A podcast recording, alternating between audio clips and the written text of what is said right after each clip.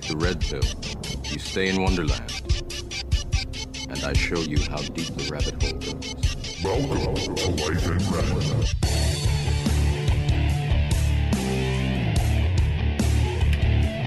Boom, we're live. Jan Ditchfield, thank you for joining me. Thank you so much for having me in. Uh, I saw your post, a little context uh, from Maurice, uh, who was a guest on the podcast a few episodes ago, and I immediately was kind of wowed at, at the premise of what you were doing. I found it so interesting.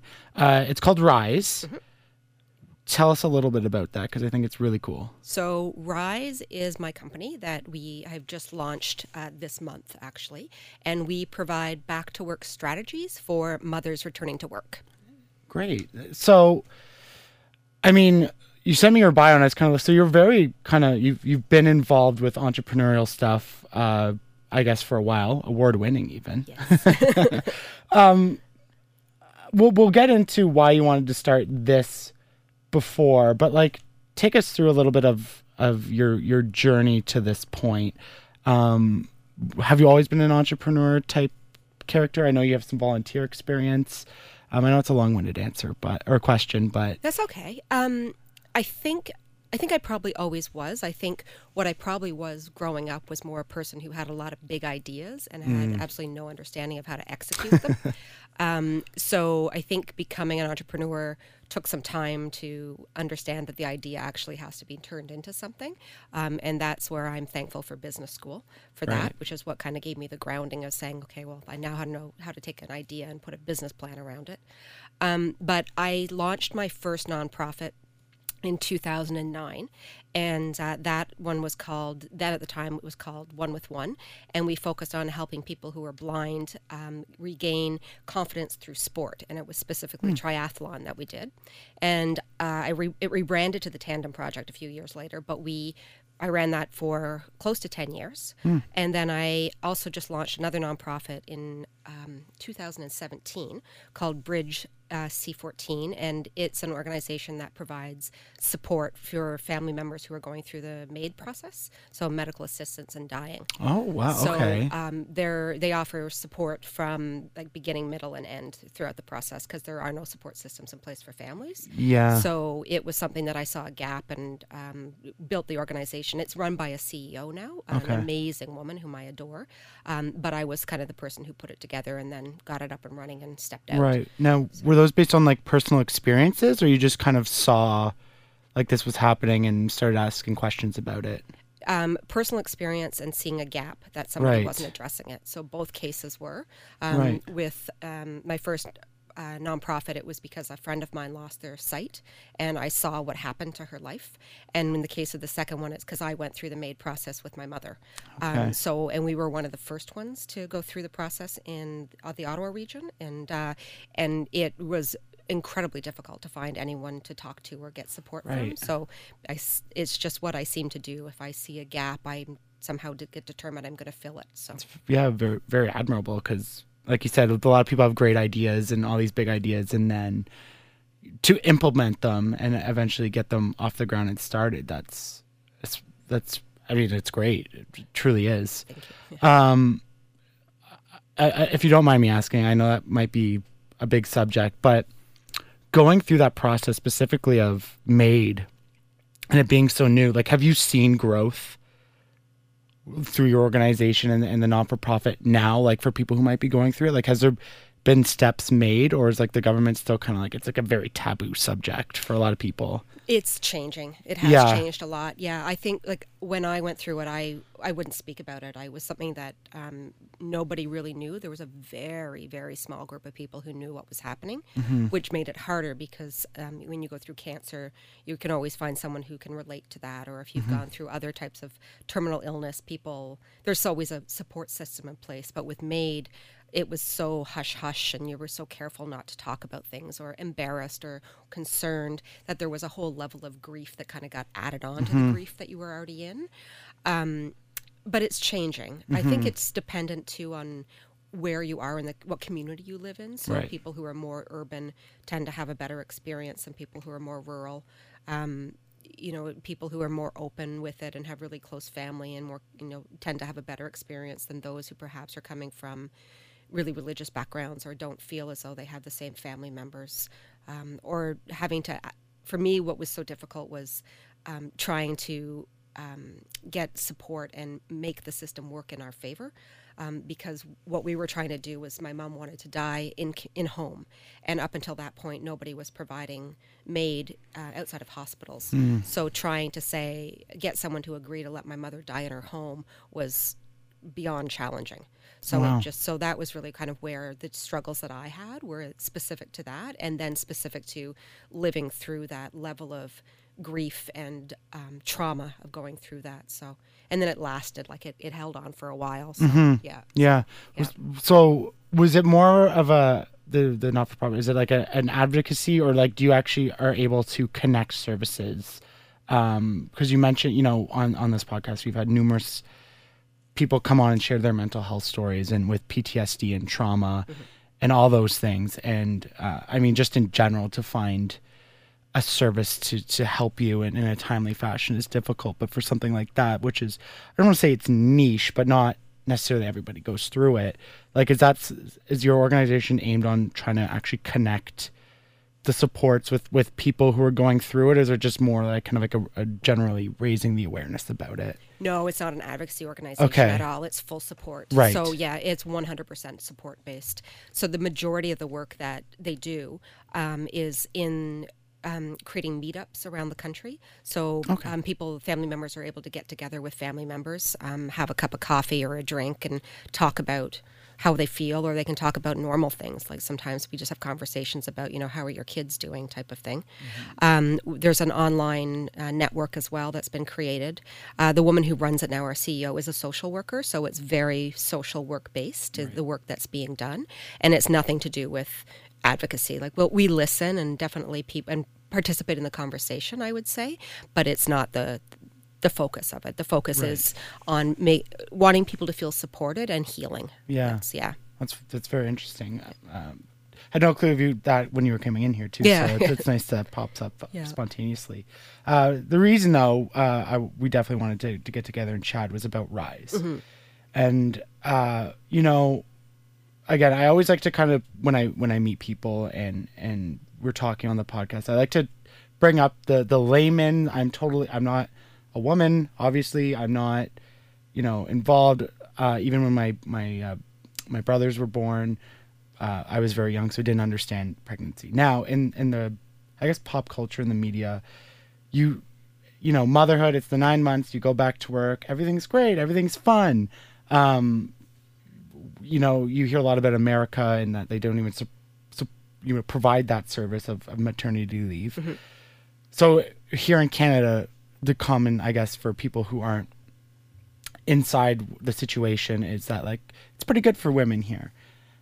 Um, I'm I'm guessing it's not quite as easy as, as someone who has no real experience around it uh, thinks it is.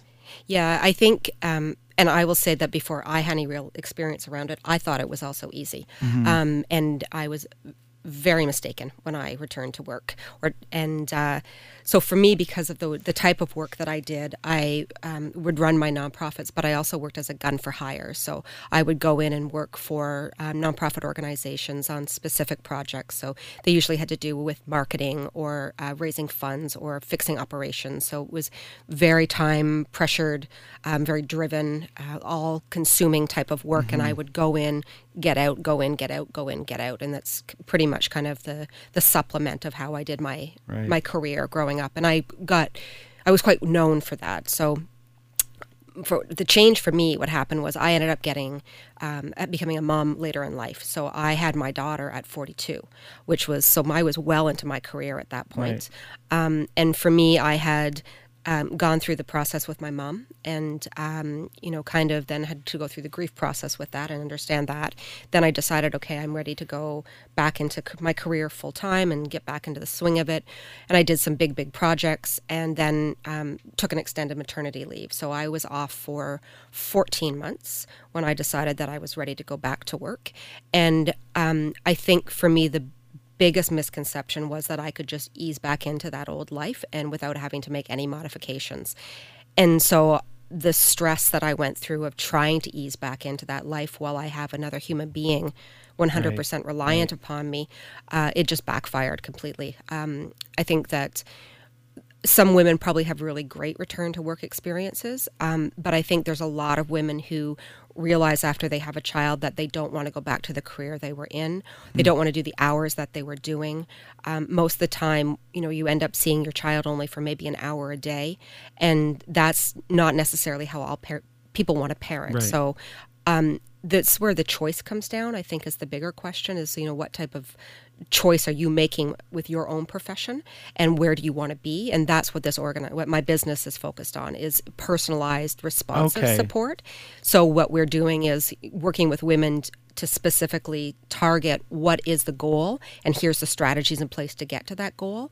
So it's not like an all consuming we think all women should behave the same way mm-hmm. when they return to work or it, this is completely based on what's your goal and what's going to make you happy within your family situation. That's, that's because we live in a, a kind of a time, and even you kind of speaking about it, that that pressure, the time sensitive, like the all consuming work. I, I feel a lot of people, um, we're in that kind of that grind mentality of society, and you hear people talk about that a lot, and your burnout coming up, and and all those things. But you know, I think for a lot of women, it might be even a little bit worse because you're under that that scope of having to maybe think you have to do more or have to do more to get the attention or um, to outperform other people to get that that recognition or that promotion or that raise.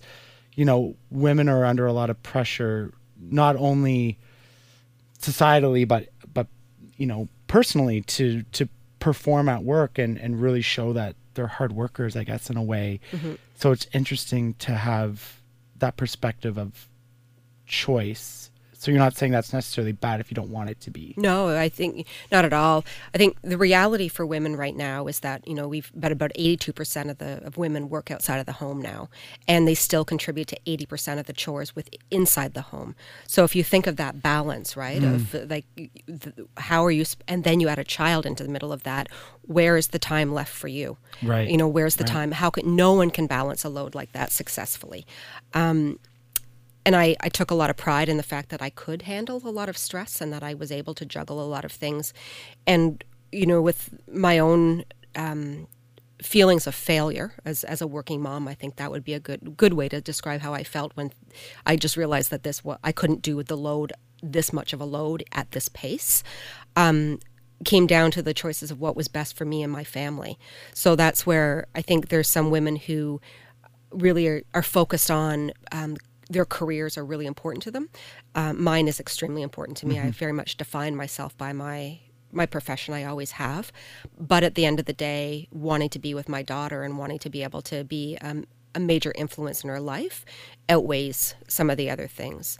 So it's then it came a matter for me of how am I going to redefine myself as a professional, and so that I can balance out the things that make me happy as a woman with the things that make me happy as a wife and a mother, and that's where this business came from. Right. Yeah. You mentioned the feeling of failure, and that is, you know, something I've heard over and over again. And I'm just curious, was it failure? You felt a failure as um, like a businesswoman in your career, a failure as a mother, kind of like a combination of the two.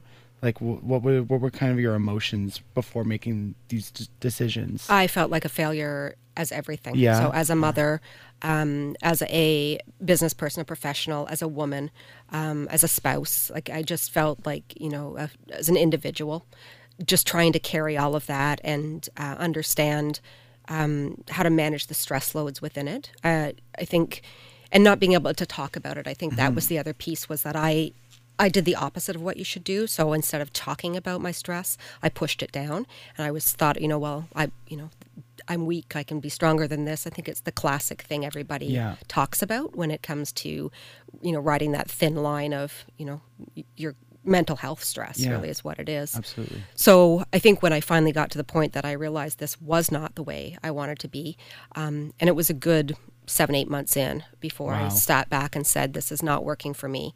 I need to make some changes um, to make myself happy." And again, um, so when I did, and I finally, you know, took the time to step back and really examine like what I was facing, um, I was experiencing upwards of 50 panic attacks a day. I was, yeah, I was breaking out in stress rashes. I started losing my hair. Um, so I think, you know, that no one wants to live that way. Like, Yeah. you just don't want to live like that. So um, Did you now?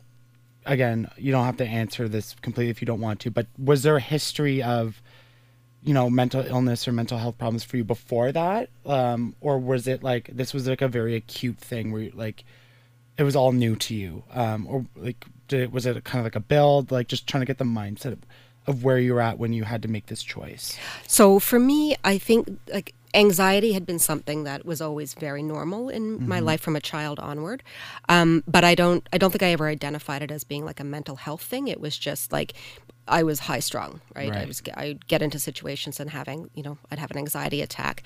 But the level of what of this, I'd never experienced anything like this before. So, um, you know, like when I remember the day that I broke out in that rash and I couldn't figure out what was happening. I thought I was having an allergy attack, and I, you know, Doctor Google quickly came to the res- rescue. Um, and when I realized, I was like, well, that makes an awful lot of sense. So it was the, in the same day I brushing my teeth and stood up and looked, and I've got this giant bald spot on the top of my head. And uh, the day before, there was hair there, and I was just like, nope, this has got to stop. Um, I think it's amazing what stress does to your body, and I think it's Yeah. amazing what um, you can convince yourself is normal until you decide that no, this is actually not normal. This Right. isn't the healthy way to be. Yeah. Um, I have a friend, uh, she was on this podcast before. Her name's Mallory Rowan. And uh, a similar experience that she actually just recently shared not too long ago. But like, she started a business um, and it was growing, and you, you think everything's all hunky dory on the outside, but she shared very similar. And now, instead of running that business, she runs kind of like a business coaching where it's called Business Without Burnout. Mm-hmm. Um, and it's all about trying to create a successful business without these that that stress that you said that man like manifested so physically Yeah. for you. Yeah. I like I've never experienced that, but like the stress for me, like it, I I chronically have like tight shoulders and I clench my jaw and grind my teeth. Yeah. And I, I remember talking to my doctor. He's like, "Oh yeah, it's probably stress. You should cut it down." What do you mean it? Like, stress is just you're having a bad day, and it's Yeah.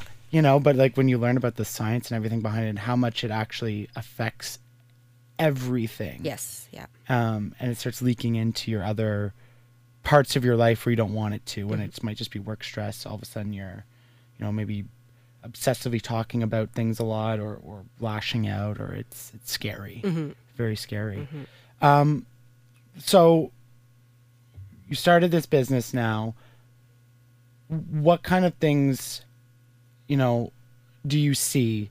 So, client, you know, obviously not specific stories, but like I'm sure there's just a, a diverse set of challenges and problems that are coming to you with with this like you know again coming some from somebody who's completely naive to all these situations what are women going through when they're trying to get back to work out after maternity leave and having a child So it's right across the board. Yeah. Yeah. It's com- yeah. Um. So some women have actually taken like extended time off so they've stayed home and raised you know two children or more so they've been out of the workforce for years at this point and now they're trying to figure out you know how do i take my skills and get back in um, there's other women that i've worked with who've decided that they're going to go back to school so they're transitioning from employment to motherhood to school, being a student as a mother, and then trying to completely change their career and get back out again. Um, there's some people that I look at, as I talked before, are trying to make transitional changes. So they don't want to be working where they worked anymore, or they want to be working in a different department than they were working in. Most of the time, what I'm seeing is the the common similarity is that either what they were doing is not filling them with passion anymore, or the career that they had was very high level driven career, and they need to back down to something that still fills them but doesn't drive them. Um, so those are, seem to be like the two biggest ones that I, I'm currently working with, or and that's why I, I we do a lot of I have a lot of time with my clients where I'm talking about you know and reimagining who you are and recreating who you are and really working on that personal brand mm. again. So your your professional identity changes. For me it did after having a child and i think there's a lot of women who could relate to that.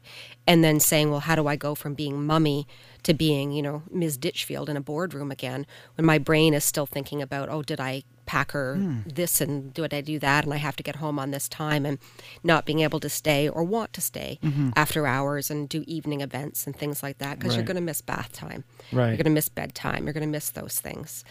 So the most of the clients I work with, that's what they're focused on is, you know, ha- trying to find balance, um, trying to avoid burnout. I think, it's, you know, it's just like your friend was doing of, so the same reason I created this business was I hope more women don't have to experience what, you know, that, that level of stress when they decide that they want to resume their careers again. Um, and there's a lot of changes that need to be done within, uh, you know, the employment industry. Period. There, you know, people, the it, we really need to start looking at being more family focused and being less driven by um, producing and you know expecting that you know 60 hour work weeks are normal. Right. they're not. You know it's the way that the work week was defined was back when men would work and women would stay home. So there was an equal division of labor but that doesn't happen very much anymore. There you need two incomes most of the time to run a house now. Oh, like there's Yeah. you know unless you've managed to m- a lot of sacrifices otherwise Mm-hmm. so there's that pressure and then there's a pressure of university and putting away for your future of your children and figuring out retirement and- retirements and, yeah. yeah and tickety tickety tick so It's not, it's not cheap raising a child for sure. No, it is Um, not, My yeah. parents have adopted five kids Oh, now, wow. so now that we're all grown up, Yeah. they're re, like raising a family again, and just you know watching everything to that they have to pay for and everything, but the the the dramatic rise of cost, yeah like it's it's obscene. Even daycare, Mm-hmm. I'm like, uh, but it has seriously made me consider do I want to have kids? And if so, I know I don't want to have a large family now because of just of that stress of the cost, uh, taking everything else aside.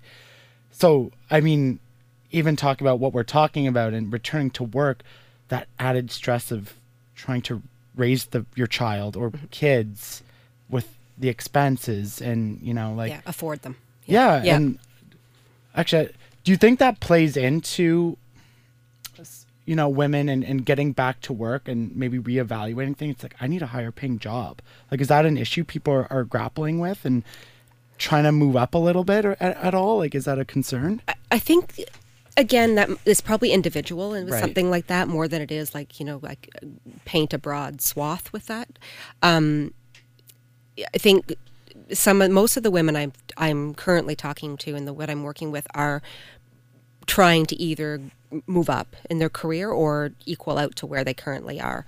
So, but I don't know if it's necessarily as much driven by money as it is by where people are age wise and where they are in their career um, goals. So, which I think is another interesting conversation to look at. You know, the, a lot of women I'm working with are millennials, and so they're having ch- they've had children and they're kind of like mid career, whereas I was well into a career when I had a child. So for me, my goals were very, very different because I had achieved a lot of professional goals before having my daughter. Um, so for me now, my focus is a lot more on ba- lifestyle balance, I Right. think, than it has been on achievement. So, um, so I th- it's a completely different thing. Right. It's, you know, it's it's again individual. So, and it's why the work I'm doing is personalized work. It, Mm-hmm. you, can't you can't expect that all people are going to feel the same thing or have the same experience. So you shouldn't treat people the same way. S- Speaking, of, we were talking about you know the things that need to change in the workplace and and and all that. Um, I'm curious. So, you've you've been through you know a pretty extensive career with a lot of different experiences. Has the employment like has the workplace gotten better for for mothers coming back to work? You know, since you started, have you seen a progression? And, And then after that, I'm very curious. Like, in your opinion, what are some big things that need to change about how we view you know, women and mothers and, and, and parents in general in the in the workforce? You know, just speaking from experience, I know there's still a lot of stigma and guilt surrounding like I have to take the work day off to take care of my sick kid. Mm-hmm. You know, I I know people judge people mm. who do that, and I'm like, mm-hmm, you're like taking it off again, right? So mm-hmm. that's just a, a clear example from my point of view. But you know, I, I am curious, like, how much growth have we actually made in the past twenty years, thirty years? And in your opinion, what are some big things that could really change to help reduce some of that stigma? I don't necessarily know if we've made a lot of growth, to be quite frank. Um, I think there have been there's been a lot of changes in certain areas, but I think when it comes down to the same problems cropping up time and time again, and it's um, you know, and I, I'm again 20 years into a career of seeing this and then working with women who are telling the same stories. Um, the big problems that seem to all happen come down to um, time off. Right. Um, so that's a big one, right? And being able to have time off. Kids get sick. Daycare is shut down. Um, the daycares, by daycare, just announced today they're going on strike. So, you know, and it's like, well, if I Oh, was, my you know, how am I going to balance that? And all of the women I know who've been impacted by that are now all trying to figure out how are we going to figure out, you know, the strike pattern now and, and taking Right. care of our kids while we're working or in school or doing this or that. Um, you end up using a lot of your vacation days for sick time. Um, I think pretty much every single mother burns out of their vacation days before they use anything for themselves. Um, so that reduces family time in a lot of ways. Um, I think so. That's a huge one. I, I really think that that needs to sit down and change and look at the fact that families need more support when it comes to time off. Um, being able to have more flexible work schedules. Um, one of the biggest challenges is trying to get kids to daycare and get picked up on time. So the way that most daycares run is that they open and close at a specific time. If you are not within that time of picking your child up before they close, they charge you an X amount of money per five minutes for your late. And then after um, half an hour, usually what they do is they phone um, CAS or there's someplace and they'll- your child will be given over to somebody else to Wow. be taken care of. So there's um, not all of them are like that, Yeah. but a lot of the ones are pretty strict about it. So trying to get so if you just sit and look at like for example one of the daycares I know their hours start at 7 a.m. and they close at 4:30. So you if you're trying to that leaves you with a, like a 30 minute travel window in the middle in the morning and a 30 minute travel window in the evening to get to work on time Right. and get home and we all know it takes more than 30 minutes to get across the city Yeah. we all know Yeah. that. Yeah, it takes 30 minutes to go a block sometimes. So there's that stress, right? Yeah. So being late all the time and having so the flexibility of knowing that, you know, we don't need to be working 40 hour work weeks anymore. I don't think whether you're a parent or you're not a parent, no one needs to work that much. If you're competent and you're good at your job, you can do it in 20. You can do it in 40. If it takes you 60, you do 60. So I think there needs to be some advancement in, in understanding that with um, with mothers and fathers or parents g- in general that's a, like another complaint that we hear all the time for that uh, that constantly and then a big one too then is promotions in the workplace so um, a big thing is announcing pregnancy the fear of telling your employer that you're pregnant even though what the laws state their laws are very much on the side of the women in this case but it doesn't really matter necessarily what if the employer still isn't going to accommodate those rights Yeah, because you still kind of have to prove it and Um, yeah. all that added. Like, yeah. Yeah. Yeah. Yeah. Um, and then, so there's the fear of, am I going to lose my job for this? Um, and then coming back to work, am I coming back to a job? Uh, there's a lot of worry about that. Or am I coming back to the fact that I'm going to get demoted or I'm going to get passed up? Um, I've heard a lot of stories of people being passed up because their employers have like have said, you know, we know you're they're in their baby making prime, so we we won't advance them. We know that they're just going to take another maternity Wow. leave, so which is illegal. You can't you can't Yeah. make a judgment like that. But again, women not knowing what their rights are is a different thing than employers take a, like you know taking advantage of that situation. So one of the things that within Rise that we're, we've started is an educational series. So we're doing an educational series for women on different topics that directly impact them.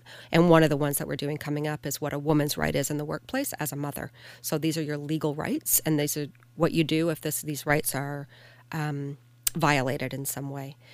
Um, and then another one we're working on, actually, the first one we're launching, which is happening in April, is with uh, in partnership with the Royal, and it's on mental health and working moms, and it's specifically on talking about mental health for working moms, because we do a lot of conversations around like PPD and PPA, but we haven't really extended it past what happens when you go back to work, right? And what is that? Or if you have undiagnosed, like in my case, I had undiagnosed PPA. So taking that with me and back into the workplace. So I have anxiety coupled with work stress, and it was just like a hot mess. And just Yeah. for context, that's post postpartum anxiety or postpartum depression. depression, yeah, right. yeah. Yeah, um, I know.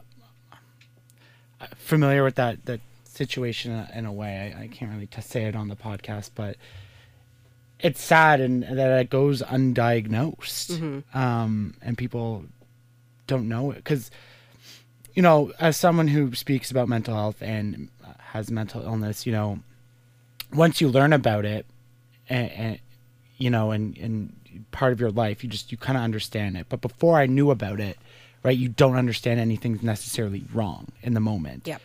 So for maybe a, a woman who has n- never been affected really by a mental illness, have no clue what depression feels like, no one in their families had, hasn't been surrounded by it, to all of a sudden be have like be thrust into it.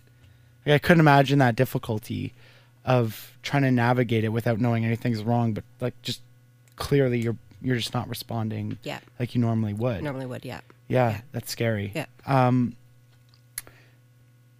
Yeah, it's. I don't know. I'm just. I find it fascinating because again, like this isn't something I would necessarily talk to my mom about, right? Mm-hmm. Like, and as you learn about it as a, a young male and trying to think about when you're gonna have a wife and kids and family and and all those things going through. I guess turning it back on men. Is there more that men can do in these types of situations. I mean, aside from, you know, if you're a boss, don't abuse a woman's right in the workplace, obviously, but like, just as a normal guy, like, what kinds of things can we do to help aid some of these processes and, and just encourage this to all be like a, a, a healthy transition? I think um, one of the great things that has happened now is the extending the um, paternity leave. Right. So guys are now men, fathers are now being able to get five weeks off. Um, that's made a huge difference. I know for me when my husband took the five weeks and then plus the coupled, he was home for close to eight weeks, um, and that was right at the beginning, and I had no idea what I was doing. So sorry, um, having that chance to have some support there was amazing. Um, but I think one of the things, I, the way I would look at it, the other way isn't necessarily what can men do to support women, but what can employers do to support fathers, because um, in a lot of I think all families where there's two parents in the in the house, being able to have the same type of support in place where the load can be shared instead of one person doing more than the other would make for a happier household. So recognizing I think that father's rights are as equal to a mother's right in the workplace, and that there should be a balancing out of what the men should get more than five weeks, and you know there should be a top up for fathers as well, and there you know for extra time off for kids or not having to use your sick days and be penalized for it. I've heard the same stories of fathers wanting to take the time off and their employers saying to them like, "Yeah, if you might want to think about that if you want your job still to be here." You know, Really, eh? yeah. So it's the same thing, right? It's it, it goes both ways, um, and I think we've. I personally think we've we're way past that point of saying that you know well men should do X to support women. I think it really comes down to we as a society should do X to support each other. Right. Um, so we we should be offering more support to fathers, and we should be offering more support to mothers as well. So parents in general deserve Right. it. why do you think it's what's the holdup do you think that why are we so slow to act on these what seems like common sense basic principles that we're still slow and resistant and in some case not meeting anywhere close to the needs. Like why do you think it it's we're still like this in a first world nation like canada the best in the world you know we we get on that list almost every year like like what's what's going on do you think I think it's a lot has to do with generational beliefs, Mm. um, and I think we will see it change. I just think there needs to be another rollover that happens. So, I think when pretty much with everything that's kind of moved forward in in society where people have progressed, it's been generational change, right? So the ones behind start becoming the ones who are leading, um, and they implement these things into the workforce because it's the philosophies that they bring with them. So I know that we're going to get there. Like I honestly think probably in the next 10 to 20 years, you're seeing more and more young people starting businesses and they have very progressive ideas within the business. They're, you know, um, getting into positions of leadership and they're bringing that forward with them. So I do see that that's, Yeah. it's going to go that direction. I just think it's going to take some time. And also, we're in Ottawa, right? Like, we're a government town. So it's a, a different conversation, I think, here than it might mm-hmm. be in Toronto, where it would be in Vancouver, Right. with the fact that so many people are employed by the government. And we everyone knows that, that trying to move that machine itself is. That's you know it's again Yeah, a a different challenge. conversation there than if you're in the the, pub, the private sector. Yeah, yeah, yeah. No, it's it's just sad that you have politicians. We support women. We're there for women. But then when you just you look under those words, it's just you know we could talk about it mental health in general, just how s- slowly everything's moving. And I remember talking to somebody, I can't remember if it was on the podcast or not, but it was, you know, are we going to see change? And I'm I'm in agreement. We will, but it's like it's going to take so long, unfortunately, just to, like you said, get that generational swap, have governments move and pass through the bureaucracy and pass the Yeah. bills. It just it's yeah we just we move so slowly and it's just unfortunate because there's so many people who are suffering or in distress or you know like it's just it, it's just it's not working right now and we all kind of know it but Yeah. it's just just kind of hanging on until hopefully things will change and it's it's it's sad yeah. um, I know I was talking there on the podcast. Uh, Nina, um, who's on, and she's studying workplace mental health, and and actually doing the studies and the research behind it. But she was saying like not even many people are, are even studying these effects, right? So we we can sit here and talk about it all day, and we we know it from experience and and from the stories and from what we hear, but again to get that movement we need studies and research and like that's only just begun Yeah. like we just have people and that's just mental health in general Uh, that's not talking yeah. about the what the effects it plays on women in the workplace and and all that stuff like yeah, yeah. It's so it's so unfortunate But again, I think it comes down to that expectation that this is normal, right? That this it's normal to be stressed. If you have a job, you should be stressed with your job. yeah And it's for me personally, I think it's and having lived such a stressful career for so many years, I will never do it again. I'm just not going to. Right. Like that isn't normal. It isn't healthy. It isn't the right thing to do. There stress is inevitable in your life, but there is healthy stress and then there is stress that is debilitating. And making the choices to step away from that and say this is not the right path for me is something mm-hmm. that we need to be providing to more people so that they can find a path that is a better thing for them to be able to manage. So again, like just trying to drill it back to the my hope with the work that I'm doing right now is being able to help s- these amazingly incredible talented women I've met from all walks of life be able to say like I can pursue my education, I can pursue my wants, I can pursue my dreams, I can start a business, I can do whatever I want to do and be a mom without having the weight of the world come down on my shoulders. And that's where we need to be actually having the conversation. It's the, is the the weight of the world does not need to be sitting on us to, if we choose to want to have it all. right Yeah. is there a lot of fear with the people who are coming to see you that I can't have a successful career as a as a mother. That like if you want to be a CEO or a president or uh, run a successful business, is there like a a big fear for women that like it's not possible? Like I have to choose. I have to be successful in my career or I have to be successful as a mother. Like I can't high, be high performing at both. Is that like a, a big thing? I think many women fear that. I did. Yeah. I definitely feared that. Um, you know, and, and even starting this business um, where you know it's my third startup, and and I know, and I drive usually when I'm doing a startup, and it's all consuming, and it's everything I do. And in this case, I said I'm setting hours, and at four o'clock when my daughter's off daycare. I'm a mom, and that's just what it is. So is driving me again, but in a much more controlled manner. I think that it's um, my aspirations are still there but i think for me it's kind of like well it might take me a couple more years to get to them but it definitely i have more control over them this time. However not all people want to be entrepreneurs so there's a very different thing when you work in a, um, a traditional workspace and you're trying to climb a ladder there and you're you know what you have to do to get up that ladder and if you're competing with someone who doesn't have children you know it's it's a bigger climb. Mm-hmm. It is harder to do.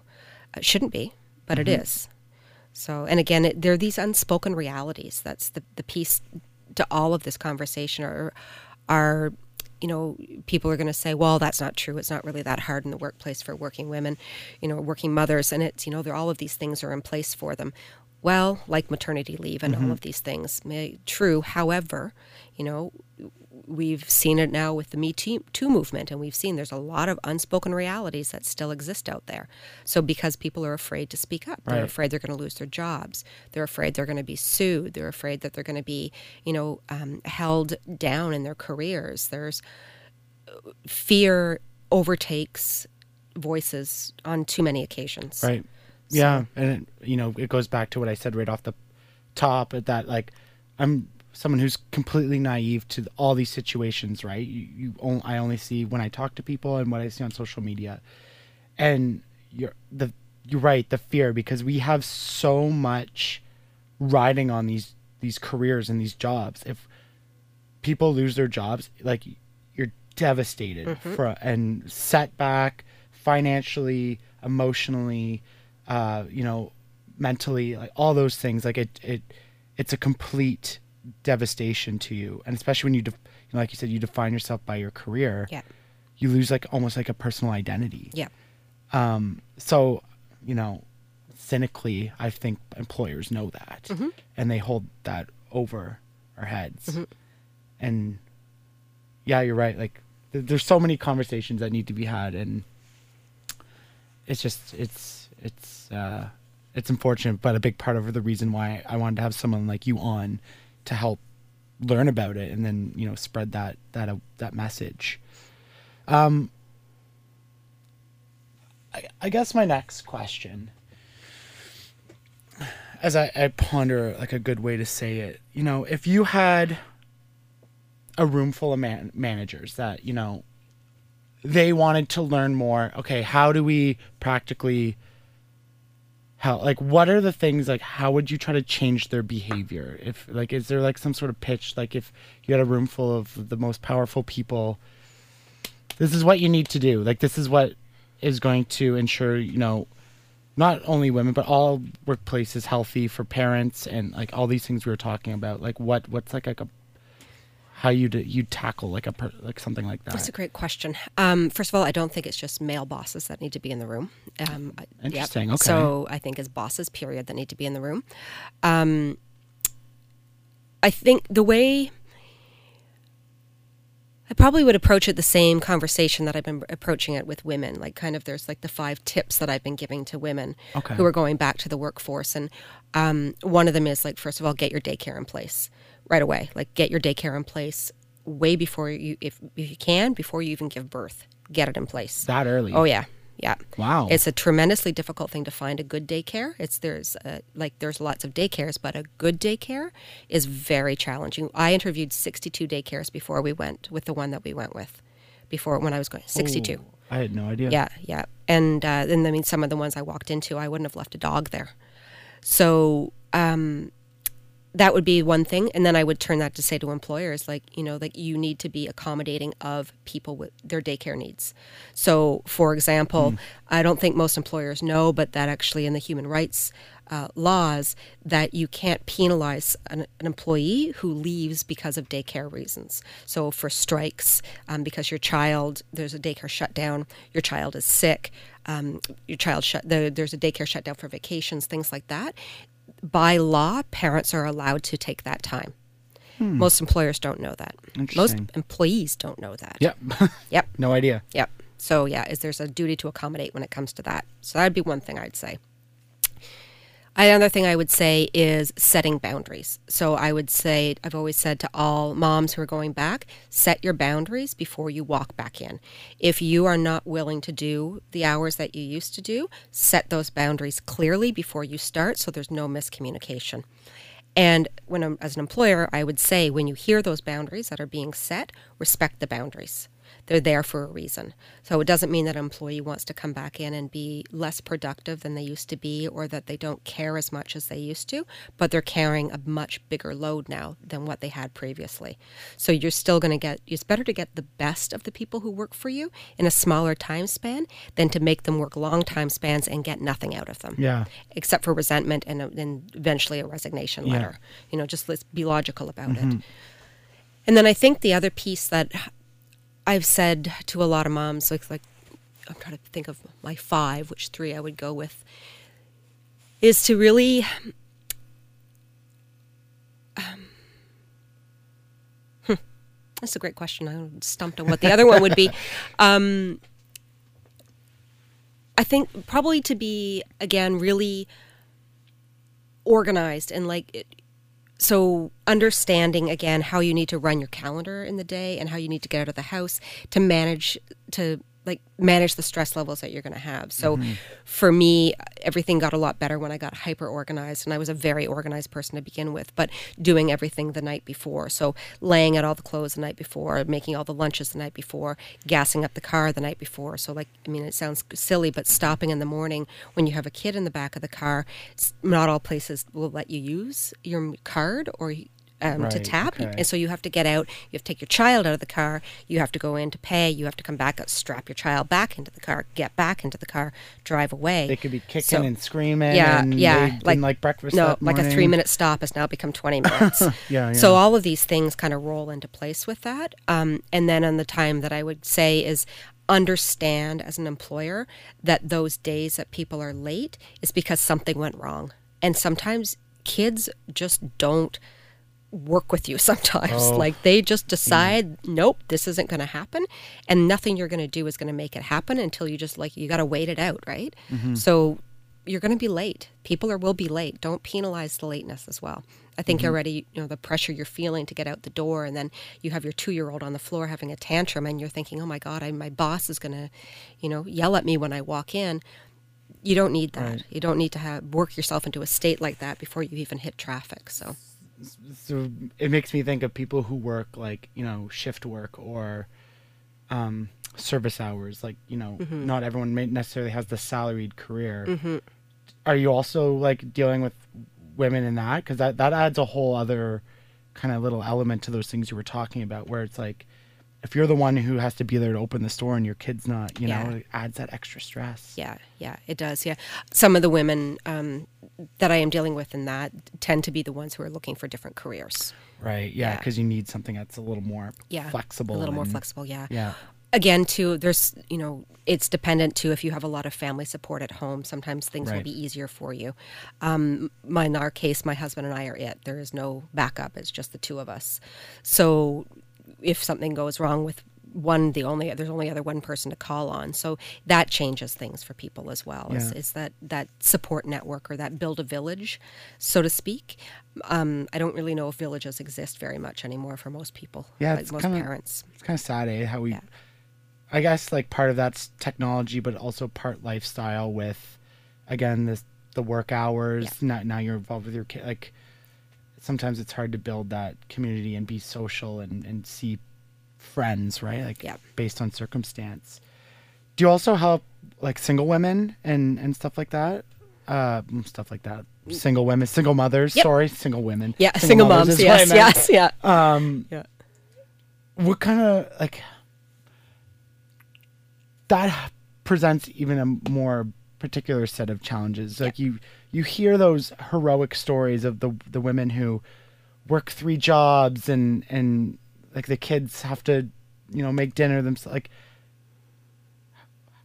how hard is it for like just putting it into perspective, like outside of Hollywood and the movies and things you see on the internet? Like, how hard is it for these women right now? Being a single mother there is Yeah. the most difficult thing to do. Yeah, I was raised by a single mom. really. Okay. So yeah, so I and so I, I feel I can say that with all confidence that being a single mother is the most challenging job you will ever have in your entire life.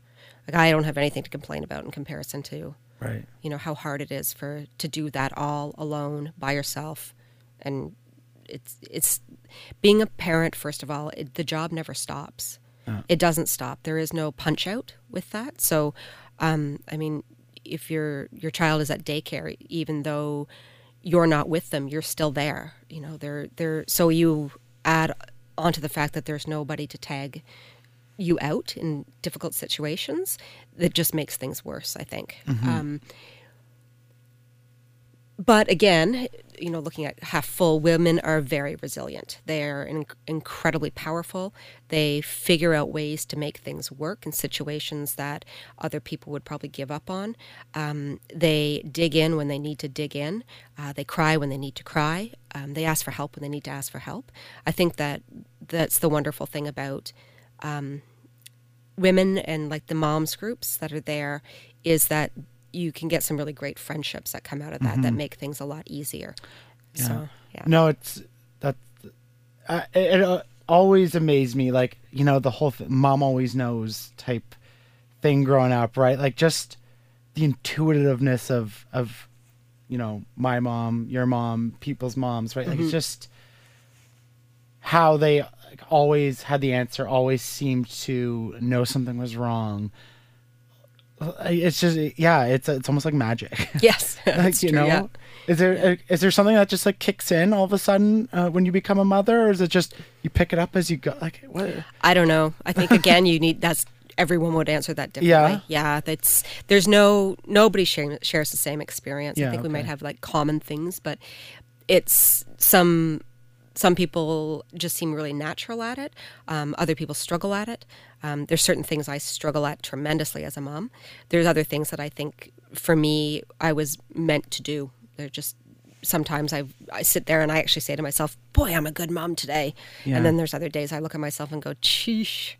That was not one of Yeah. my one of my epic moments right there. So yeah, Uh, that's a, and that's a good thing right it's, as i mentioned that the mom always knows that it's like important to note that it's okay to struggle yeah, um as a as a, a parent as a mom that like it's not always going to be picture perfect yeah, and i i've had those discussions with my mom now that i'm an adult yeah, and we look back at the moments that you know between us that weren't like the best but like to realize they they human like your, Yeah. your mother's still a human being with Yeah. needs and as a person and that like yeah. can't be perfect all the time And I think the interesting thing for me that I've learned again, um, being an older parent, is that uh, without my mom, so I'm parenting without parents, so both my parents are gone, is that when I became a mother, I suddenly understood my own mother very differently. So I've I found that I spent a lot of time now thinking about the relationship we had together and the decisions she made and who she was as a woman and going from a woman to a mother. And because when I was a child um, or a daughter, because um, I no longer am a daughter, I looked at my mother as my mother, but now I look at her as a woman. Like, That's what I see her as is, is a woman, and understanding really the the difference um, of trying to to balance those two different identities in one body. And then you throw. And my mother was also a very accomplished professional, so there's a third identity that you just threw into the right to that as well. So I think for me that was really the one of the most fascinating realizations that I had as a parent was my mother was a woman long before she was a mom. Right. Yeah. yeah.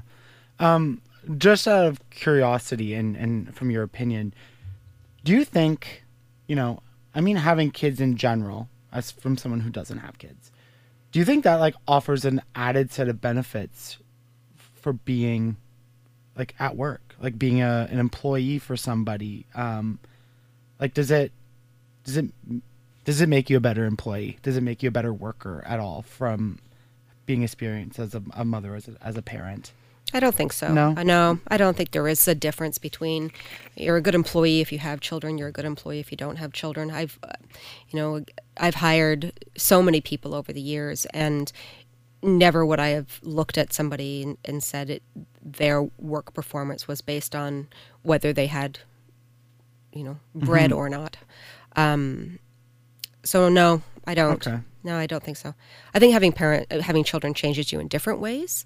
Um, it might um, it might make you a more loyal employee um, because of the fact that you have you're not necessarily wanting to jump around as much as you used to, and um, you, I mean, you the respons- financial responsibilities are massive. So that that might be one of the changes, but I don't think there's. It doesn't make you suddenly, you know, be better at math Yeah, anything like that. so yeah, yeah. Um, what about like things like empathy or, um, you, you, I, I, one of the people I work with, I call him my work dad, and because he's the same age as my dad, but we share an office, and always joke about that father son relationship in a way, because you know he has kids, but he's older, and I don't know that he s- seems to want to nurture me and see my career growth.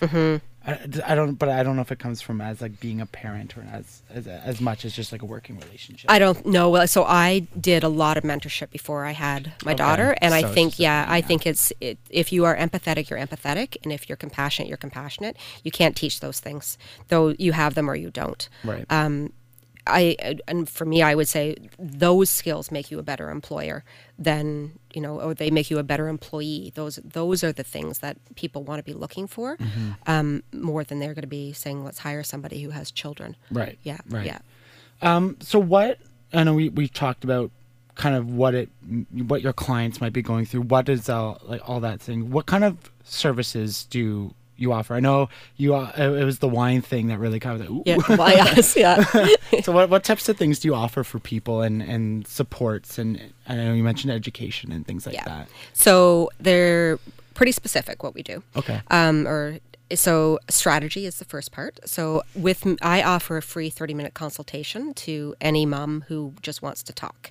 So within that time, it really gives me a chance to to see where they're at, what they're worried about, where they are professionally, where they want to be going, and then be able to um, build something for them that's specific to their needs.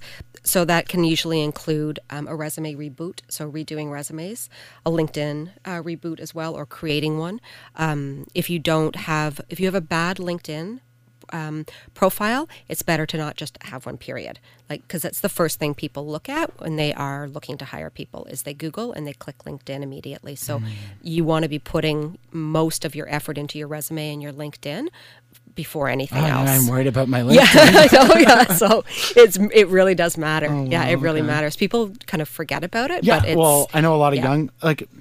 There's a definitely a section of young people for sure that are really into it, and a lot Yeah. of friends and stuff, and they they do a good job. But someone like me in the industry I'm in, it, it doesn't necessarily rely as much on LinkedIn as it does about connection. So Yeah. I haven't put a lot of thought and time. I made it in college because they told me they had one. I've updated it over the years, but you're like I don't think about it too often now. I'm all like, Yeah. Well, that's the thing, right? Is that if you if you use it as a static page, that's fantastic, but have a really good looking static page. So that's the other thing that we look at is social media profiles. Hmm. So if you're in an industry where your social media is going to be more important, that's where I come in and I kind of clean it up and I do a, it's basically a branding. So Right. it's looking right across the board of I'm going to create your positioning statement for you. I'm going to create everything that goes behind that. I do website building as well for people. So I've had one client where we did her full brand because she was moving from um, the nuclear industry into food security. So trying to shift her from being known as this very well known nuclear wizard um, to food security. We redid everything. So we the headshots. Um, we took care of um, the website. I built the website for her, LinkedIn, her resume, everything that we've done. Her Facebook profile. So kind of like across the gamut, right? With a personal brand that I offer too. And then I also offer two programs as well. One is called, we call it the Mom Momtopreneur Mom Momternship program. So offering as an internship from um, women, moms, specifically for moms who've never been able to have um, work experience on their resume. So a lot of women who have decided they've raised their children, the kids are grown, they want to go in back, they want to get a job, and there's nothing on their resume, and nobody will hire them, or no people won't take them as an intern because of the fact that they have what they deem as no skills. So they can I will take them. So I have the the partnerships I'm starting now with local colleges um, and community colleges, where I, we go and we say this is specifically who we're headhunting for, are for the placements that pe- women who can't get placed elsewhere. I will take them on and they'll get placed with me. And what I do is provide them with a work experience. I'll do their resume for them, and then I give a reference as well. And so it's a it's a win win for me because I get some really great work um, that comes from these really amazing women. yeah, right, yeah. um, and but also the chance for them to be able to get real work experience and now they have something on their resume Um, so it's just a matter of believing in people, right? Right, like I yeah. believe in this give it forward principle. So you need to, we all should be give, paying it forward a Mm-hmm. bit. So there's that, and then the other thing I run is a bursary program. So there's a lot of women who can't afford um, my fees. So I either will do something where I'll trade a service for it. So if you're really great at this, I'll do your uh, work for free. Or um, we have also women who donate um, in. So women who've actually been quite successful in their career will make a donation, and that donation is to buy services for women who need a hand up. So we run that as well. So and then the two educational series that I do, which is the Wine and Learns, which are fa- fully focused on. Um, arming people with the information they need to know in the workforce. And then we do the Rise Mama um, speaker series, which are really prominent women in the community who've had really successful, inspiring stories. And that's an evening event. So again, wine, some good food, get you know, get your num- mom's night out on, Yeah, and you know, yeah. come listen to another woman who's done a really good job. So That's great. yeah, so that's that's what we do. Yeah. And sorry, you you just kind of launched all this stuff, Mm-hmm. right? So have you had a, a chance to like have one of those nights yet? Um, and and moving forward into it. Yeah, the first night's March 30th, and we have Diane Bergeron who's coming in, and Diane is um, a very, very high up uh, professional with the CNIB, which is the Canadian National Institute um, for the Blind, and she also is an Ironman and a mom and a wife, and she's blind. Uh-huh. So fully blind, yeah. So she's coming in. I know her. She's amazing, an amazing human being. So she's coming in to do a talk about her life as a mom and a working mom and all the things she's accomplished along the way. So Wow. you know, and all the things she had to do as well. She has a great story about the time she had to work on a chicken farm, and you know, so so that's our first night that we're doing is the thirtieth, and uh, and then we're booking our women for the other nights as well. Yeah. So so they rotate. So it, one month it's the evening series, the next month it's the daytime series. Right, okay. So back and forth. Yeah. So Right. there's um, so December is the only month that we don't. We're nothing will be planned, but we're almost fully booked for the year already. So That's amazing. yeah, I'm excited Yeah. about them. I think it's going to be really awesome, and they're intimate. So the um, Wine and Learns, which are the daytime series, is only 25 women. So you're getting really, really focused attention that, from the speakers, and the evening events are only 50 women. So again, you're getting a chance to really kind of rub shoulders with some um, great people in the community. So, Yeah, yeah, absolutely. Yeah. Uh, I'm like just like, is there a lot of networking for women like this uh, as well? Like, when you hear of networking, you think of kind of like high up professionals looking to trade business and stuff like that. But when you get, it's almost like taking the the the student kind of networking experience, right? Where you don't have a lot, but you get introduced to employers and try to make an impression, stuff like that. It's what's the community like in Ottawa specifically for women like this? Like, is it a very supportive community? Like, uh, you, is it kind of something that's lacking a little bit? uber supportive. Right. Good. yeah, uber supportive. I even just with other women who are running um, their own businesses or things uh, like that. Um, so for me, my launch really has been based on mothers groups, so the Facebook mom, moms groups or um, Instagram groups, people who are like mom bloggers, things like that. The, I specifically from um, Brianna Chapman, who runs Dope Moms of Ottawa. She has been so supportive of the work I'm doing, unbelievably supportive, and I'm starting to get a tremendous amount of potential clients coming out of her mm. group. And it's all because I worked with her and helped her, and she gave one shout out to me, and it just kind of opened up this floodgate, right? And this is what women are supposed to do for each other. Yeah. We're supposed to help each other out, and moms are supposed to help moms out because we know how hard it is. So it's a really supportive community. Mm. I'm I'm feel blessed, you know, to have been able to be part of this. So yeah, yeah, amazing. Yeah. Uh, and just out of curiosity, is it like do you do uh, like internet calls, telecalls, or just right now, just as we're getting started, it's kind of just Ottawa based? No, I can do. So I am Ottawa and Gatineau, so we're on both sides. Okay, yeah. Um, but I'm able to do across the country and as well because really all I need is that first like 30 minutes to an hour with the person, and most of the work I can do can be done through email, the web. Yeah, yeah. So I'm able to go pretty much anywhere. Yeah, That's amazing. yeah. Well, I mean, where if so if this resonates with people and they're interested and they want to learn more, where can they reach out to you? How can they find you? So they can find us at risemama.ca. Okay. And so R I S E Mama, M A M A. And also on Facebook at, at Rise Mama and on Instagram at Rise Mama. So, yeah, we are branded right across with that Rise Mama. That's so, good. Yeah. Uh, thank you so much for coming in and, and sharing this with me. Uh, I know it's been a big eye opener for for me, and I know it will be for a lot of people. Because again, like you said, these unspoken conversations that, that just women know it, and it happens to them all the time, but like it's just never talked about. Yeah. Um, so I appreciate you sharing that insight with me. Thank you for giving me a place to talk. I appreciate it. Okay, Jan Ditchfield, everybody, Rise Mama, check it out. Bye.